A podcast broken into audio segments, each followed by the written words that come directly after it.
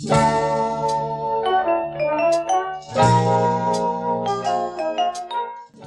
pagi, selamat siang, selamat sore, selamat malam, kapan pun kalian mendengarkannya. Welcome to the All-Rounders. Slalalalalalala. Ganti nada lagi. Oke.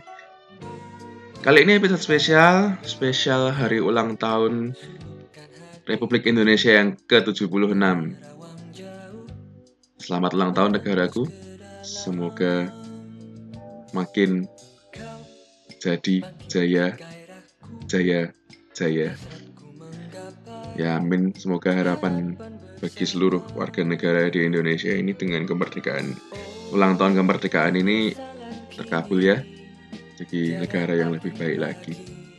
Oke jadi di episode kali ini cukup spesial karena aku tidak akan nggak akan kayak biasanya yang cuma menjelaskan satu artis dan lagu-lagunya. Tapi kali ini aku bakal tunjukin lagu-lagu dari apa aku nyebutnya tiga runut waktu yang berbeda. Jadi tiga lagu dari tiga musisi yang menurutku apa ya cukup merepresentasikan eranya. Karena tiap era tiap waktu tiap runut waktu ini tuh memiliki ciri khas gitu. tapi enggak ya mungkin nanti ada yang terlewat karena terbatasan waktu yang aku punya. Semoga ini bisa mencakup semuanya.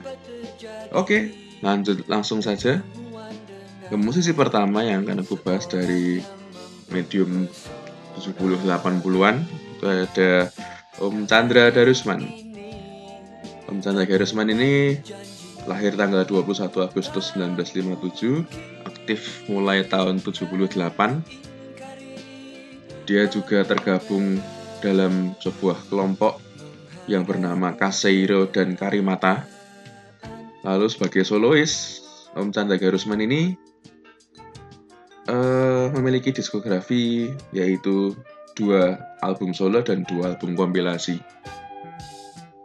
Baiklah lagu yang akan aku bahas dari Om Chandra ini adalah yang berjudul Kau. Lagunya kayak gimana mungkin kalian belum banyak yang tahu. Mungkin kita dengerin dulu ya. Ini dia Kau.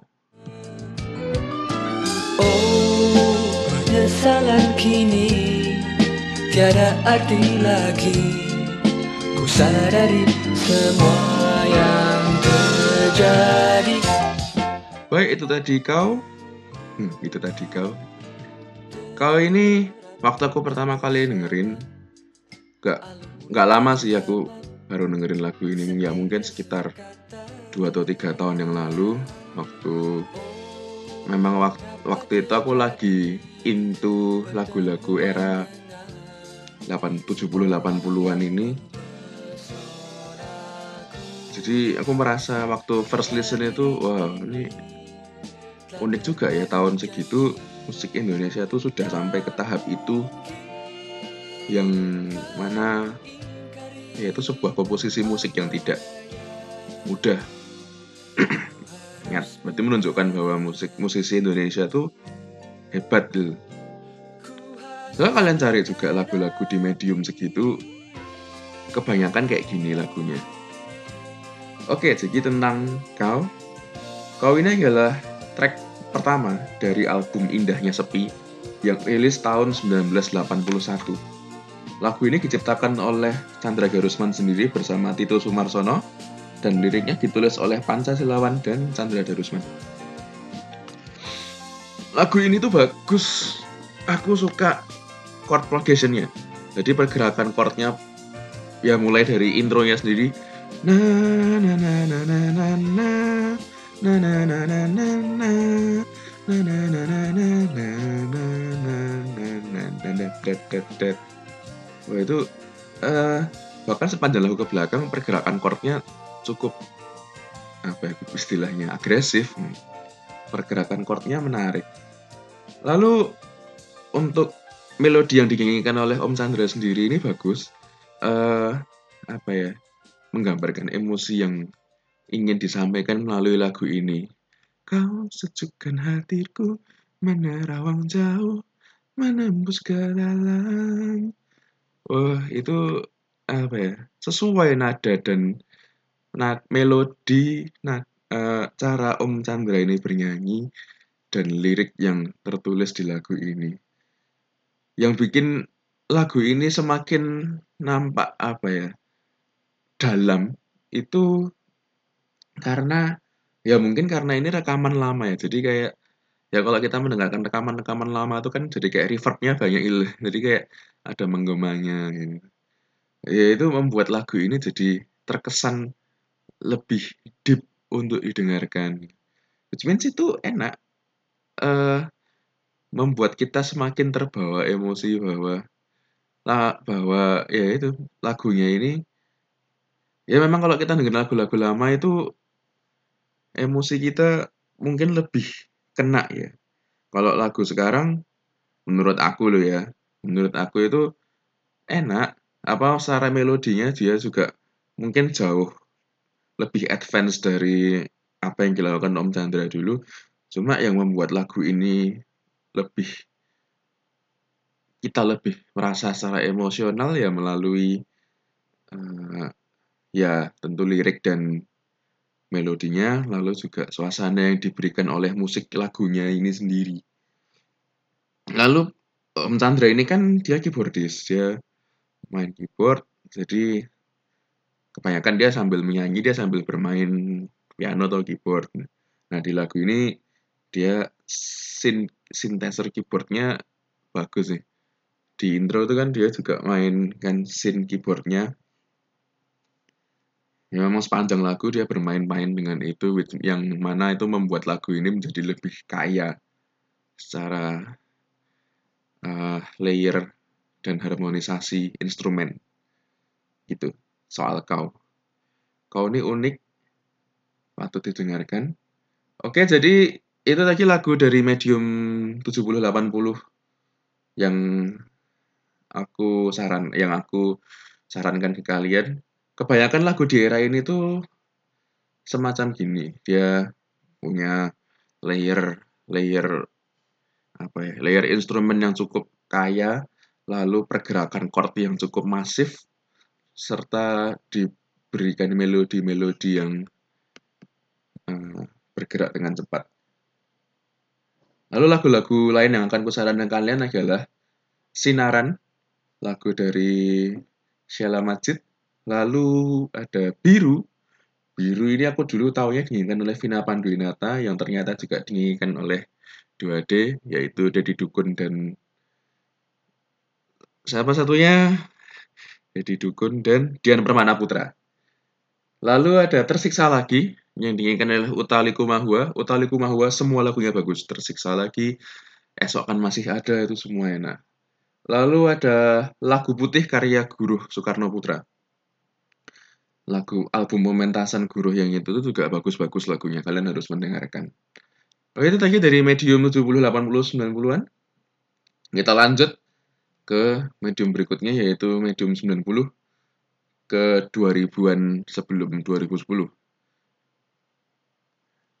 Uh, mungkin itu ada pergeseran apa ya tren kali ya aku nyebutnya kalau dari 80, 90 ke 2000, jadi di tahun di tahun 90 itu lagunya, uh, agak jadi setelah lagu di tahun 80-an yang bergerak dengan chord yang masif itu, di tahun 90 tuh jadi agak lebih slow dan santai dan melo galau, dengan lirik yang lebih keras. Mungkin beberapa waktu itu juga mulai banyak muncul musisi yang bikin lirik untuk menentang pemerintahan, lalu kebanyakan juga tentang patah hati sama seperti di era 20-an cuma dia lebih apa ya secara instrumental dia lebih bergeraknya lebih lambat. Maka aku agak skip itu karena personalnya aku kurang into dalam into dengan uh, era musik di situ. Yang sebenarnya musik di tahun itu juga bagus. Kayak ada Nika Ardila dan semacamnya itu di tahun itu. Tapi musisi 2000-an yang akan aku bahas ini dia sudah aktif di sebelum 90 bahkan.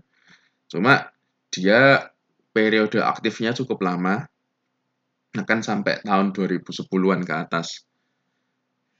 Ya, jadi untuk musisi era 2000-an ini yang akan aku bahas adalah Dewa 19. Cukup basic ya pilihanku Dewa 19. Ya kenapa aku pilih karena Dewa 19 ini anu secara musik aku akui mereka luar biasa. Sebagai tim yang luar biasa sama Ahmad Dhani mereka luar biasa. Oke, jadi soal Dewa 19 ini Dewa 19 ini debut pada 26 Agustus 1987 dulu mereka band sekolahan lalu membuat rilisan lalu ke Jakarta, lalu membuat album dan segala macam. Akhirnya mereka menetap di Jakarta dan me menjadi sebuah band yang well known di Indonesia. Lalu mereka sebagai Dewa 19 mereka dari 1987 dan terakhir di 2011. Lalu diskografinya Dewa 19 sudah merilis 8 album, 4 album kompilasi dan 2 album live. Untuk member dari Dewa 19 sendiri ini memiliki banyak pergantian member. Tapi untuk yang di album yang akan aku bahas ini, membernya itu ada Ahmad Dhani, Tio Nugros, Erwin, Andra, dan Once. Sudah Once waktu itu. Oke, jadi lagu yang akan aku bahas kali ini adalah Muka Dimah dan Roman Picisan. Kenapa dua lagu? Karena lagu ini saling ber, saling nyambung dan menurutku tidak bisa dipisah. Lagunya yang kayak mana? Roman Picisan itu seperti ini lagunya. Roman Picisan. Cintaku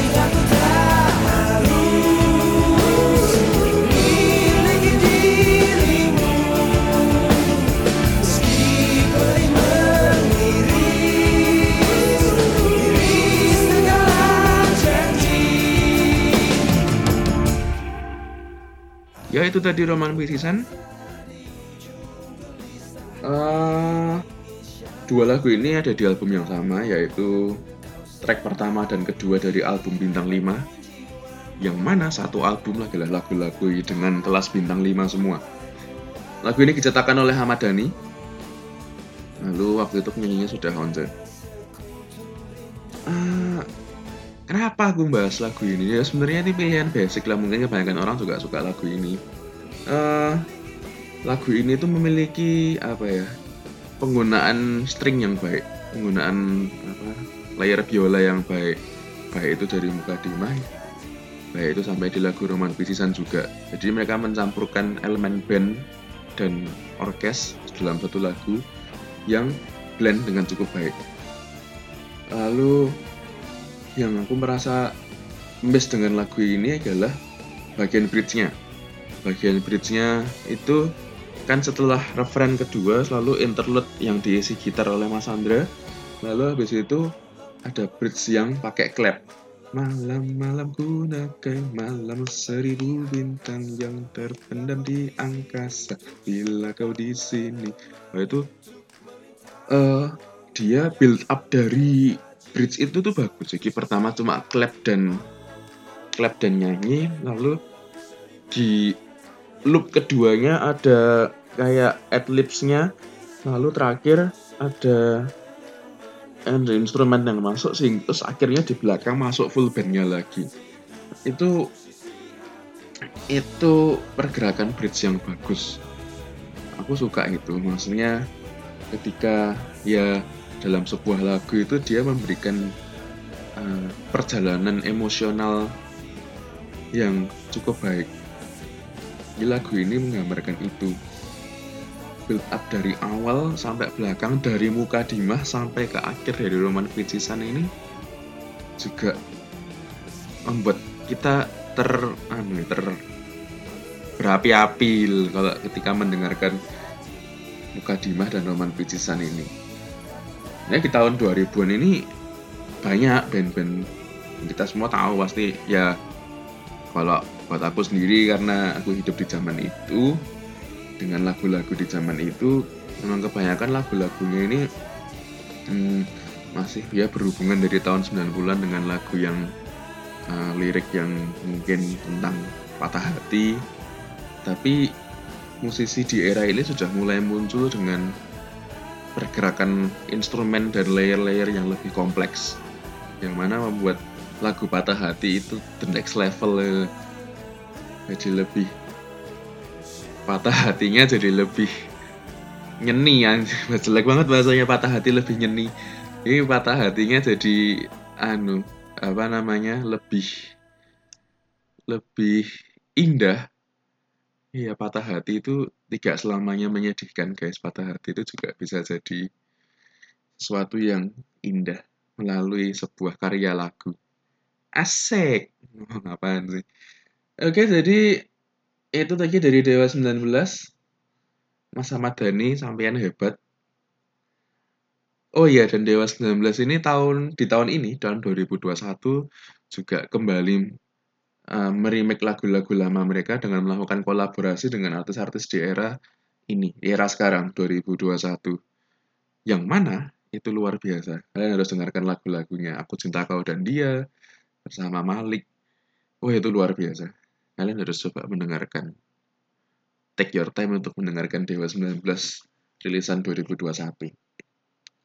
Oke, jadi lagu-lagu lainnya yang akan aku rekomendasikan di era ini adalah tentu musisi favorit musisi favoritku, band favoritku, Malik and the Essentials. Album album pertamanya yang ada lagu Untitled-nya itu bagus semua lagunya. Dia terus Heaven, eh Heaven tuh album lain kayaknya, sorry. Tapi aku suka dia dia itu bagus banget. Emosinya bagus musiknya bagus semuanya bagus. Malik ini luar biasa emang secara instrumental dan Mas Angga dan Mbak Indah kalian luar biasa. Oke lalu band berikutnya ada Wedges and the Couples Company yang berjudul kita kisah dari selatan Jakarta. Wedges luar biasa. Uh, band folk band folk dengan apa konsep musik era retro luar itu bagus. Liriknya agak gila susah untuk dipahami langsung tapi musiknya bagus. Mas yang main bass mohon maaf saya lupa namanya tapi saya adore anda karena mainnya masih dia bisa memainkan lagu eh memain ngebas dalam format band tapi pakai bass besar. Ini luar biasa lalu berikutnya ada band lain favorit saya dan ini band favorit keluarga sih sebenarnya. Chris Pate lagu melonya yang luar biasa berjudul lagu rindu. Chris Pate lagu-lagunya luar biasa. Kalian harus put your time untuk mendengarkan Chris Pate lalu ada grup lain yaitu Kahitna. Kahitna Mas Yofi. Anda luar biasa karyanya. Bagus-bagus itu ada lagu yang berjudul Soulmate Nah, aku milih yang Soulmate padahal lagunya banyak. Ya, personal reason sih emang Soulmate ini apa ya cukup memainkan emosi saya ketika mendengarkan dan sedang patah hati. Ya mungkin orang-orang yang hidup di zaman itu pasti punya lagu apa ya lagu jadi kalau kita aku ya kalau aku tuh kalau hidup itu merasa setiap momenku tuh ada backsoundnya yang pakai lagu-lagu kayak lagu-lagu. Jadi ya mungkin ketika aku sedih lalu aku merasa backsound itu aku mendengarkan lagu-lagu rindu, lagu apa? Lagu rindu gitu. Ya semua orang aku rasa pasti punya itu sih. Punya lagu pilihan untuk jadikan lagu backsound dalam hidupnya. Oke, itu tadi medium 90 2000-an. Kita lanjut ke medium berikutnya yaitu era sekarang. Era terbaru 2010 2020-an. Ya, ini sulit sekali karena aku hidup di zaman maksudnya aku apa ya into the music di tahun-tahun itu tapi pada akhirnya aku memilih satu grup yang aku rasa mereka paling kaya paling versatile secara apa ya kolektif kolektif ya karena grup ya ini banyak musisi-musisi lain bukan diskredit mereka tapi aku harus milih satu yang pada akhirnya pilihanku jatuh ke hi-fi Hi-Fi. Hi-Fi ini adalah grup yang mulai aktif pada tahun 2000, tapi album pertamanya rilis tahun 2012. Grup ini beranggotakan empat orang, ada Mbak Neda, Mas Ilham, Mas Fabrian, dan Mas Ezra. Eh, Mbak Neda ini vokalis baru, enggak baru, baru banget, maksudnya dia vokalis yang menggantikan vokalis sebelumnya yaitu Mbak Dalila. Dua-duanya luar biasa dengan dua kemampuan teknik nyanyi yang berbeda. Nanti aku jelaskan di belakang apa yang membedakan mereka berdua. Lalu, Hi-Fi ini sudah merilis tiga album dan lima single. Nah, lagu yang akan aku bahas di kesempatan kali ini adalah lagu yang berjudul Kereta Kencan. Kereta Kencan ini lagunya seperti apa? Mari kita dengarkan Kereta Kencan.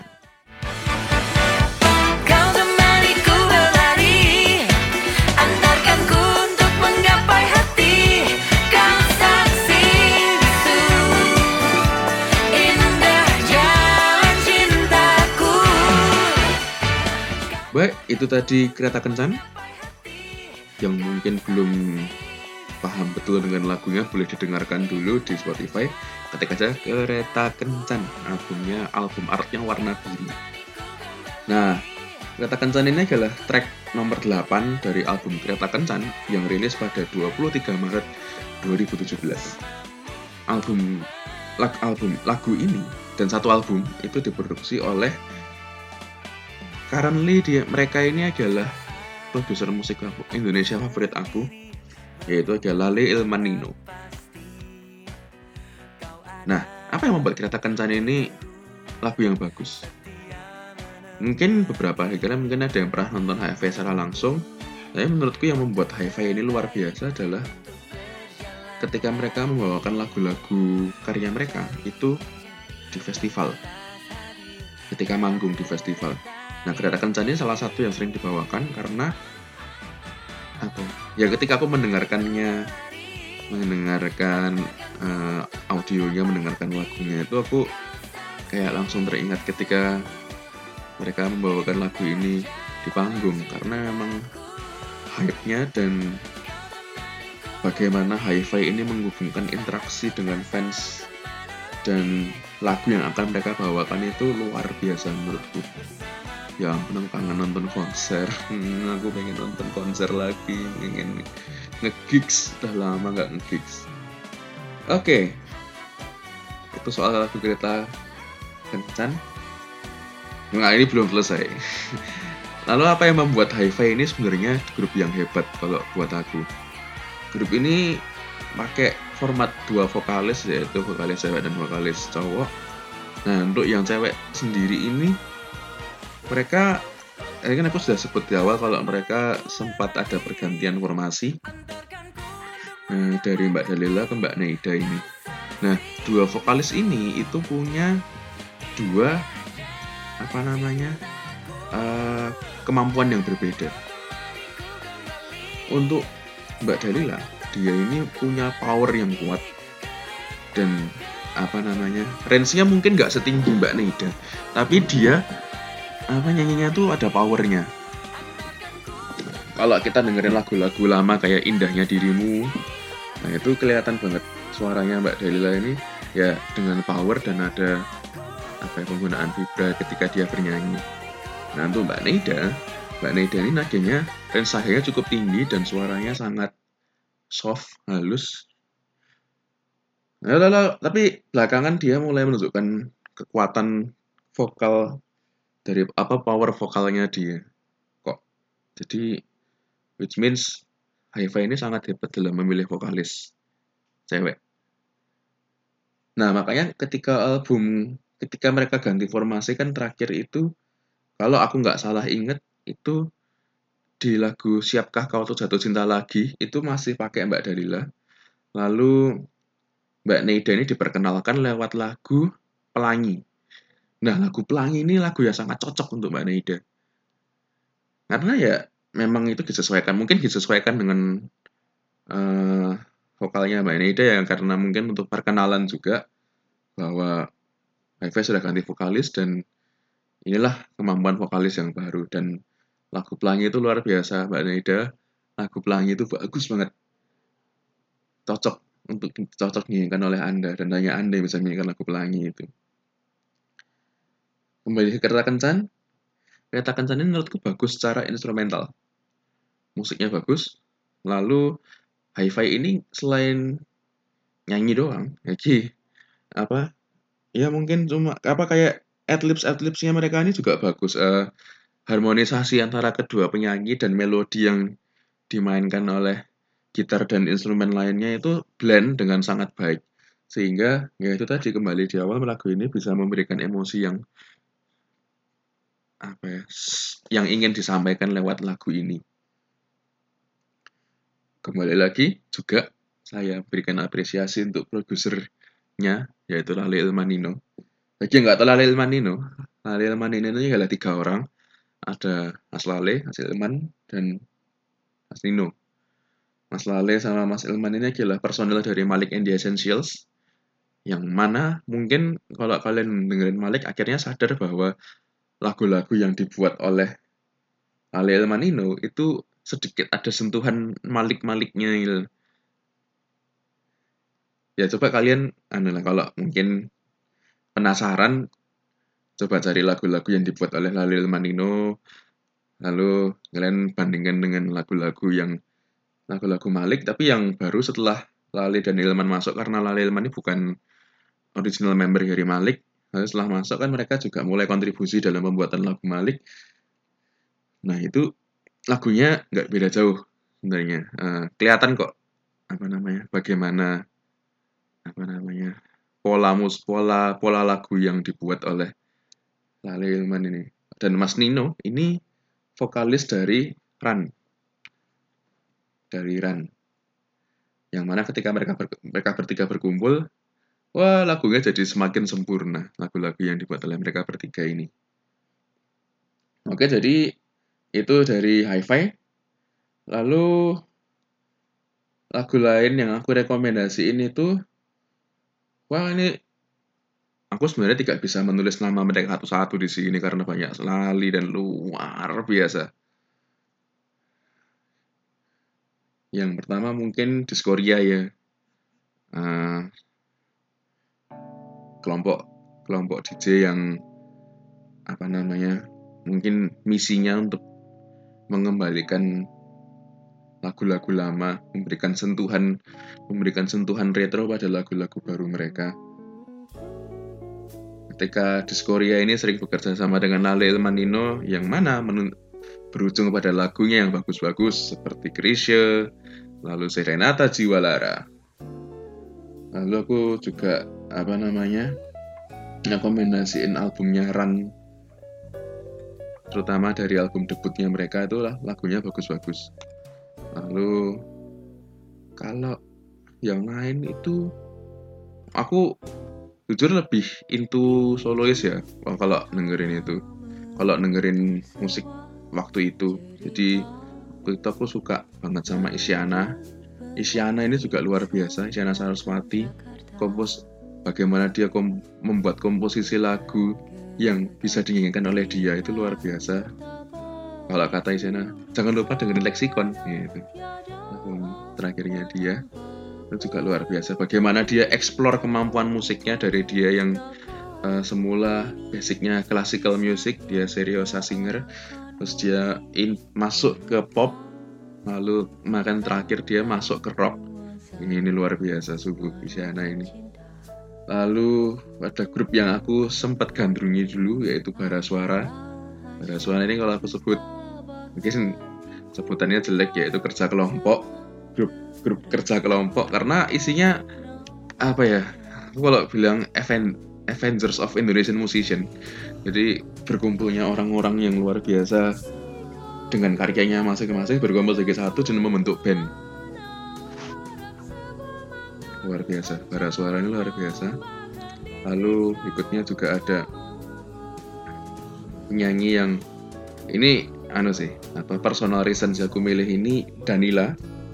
Danila aku suka karena lagunya di dua album pertamanya dia itu dibuat dengan komposisi yang yang mungkin tidak terlalu kompleks tapi Glenwell antara gitar, synthesizer, bass, drum, dan suaranya Mbak Danila ini sendiri. Mungkin kalau Danila, mungkin Mbak Danila juga tahu ya, mungkin dia sering sering dibilang karena kalau di K-pop sendiri yang kayak Danila, apa ada musisi yang mirip Danila yaitu ya, mungkin secara penampilan dan secara lagunya. Itu ada Yerin Beck. Dan juga kalian dengerin kalau kalian penasaran juga Yerin Beck Danila ini itu sih. Mungkin kalian punya pilihan-pilihan lagu sendiri pilihan musisi sendiri yang mungkin nggak aku sebutkan karena aku jujur kesulitan untuk memutuskan siapa yang akan aku sebut di sini karena banyak sekali karya Indonesia yang bagus guys.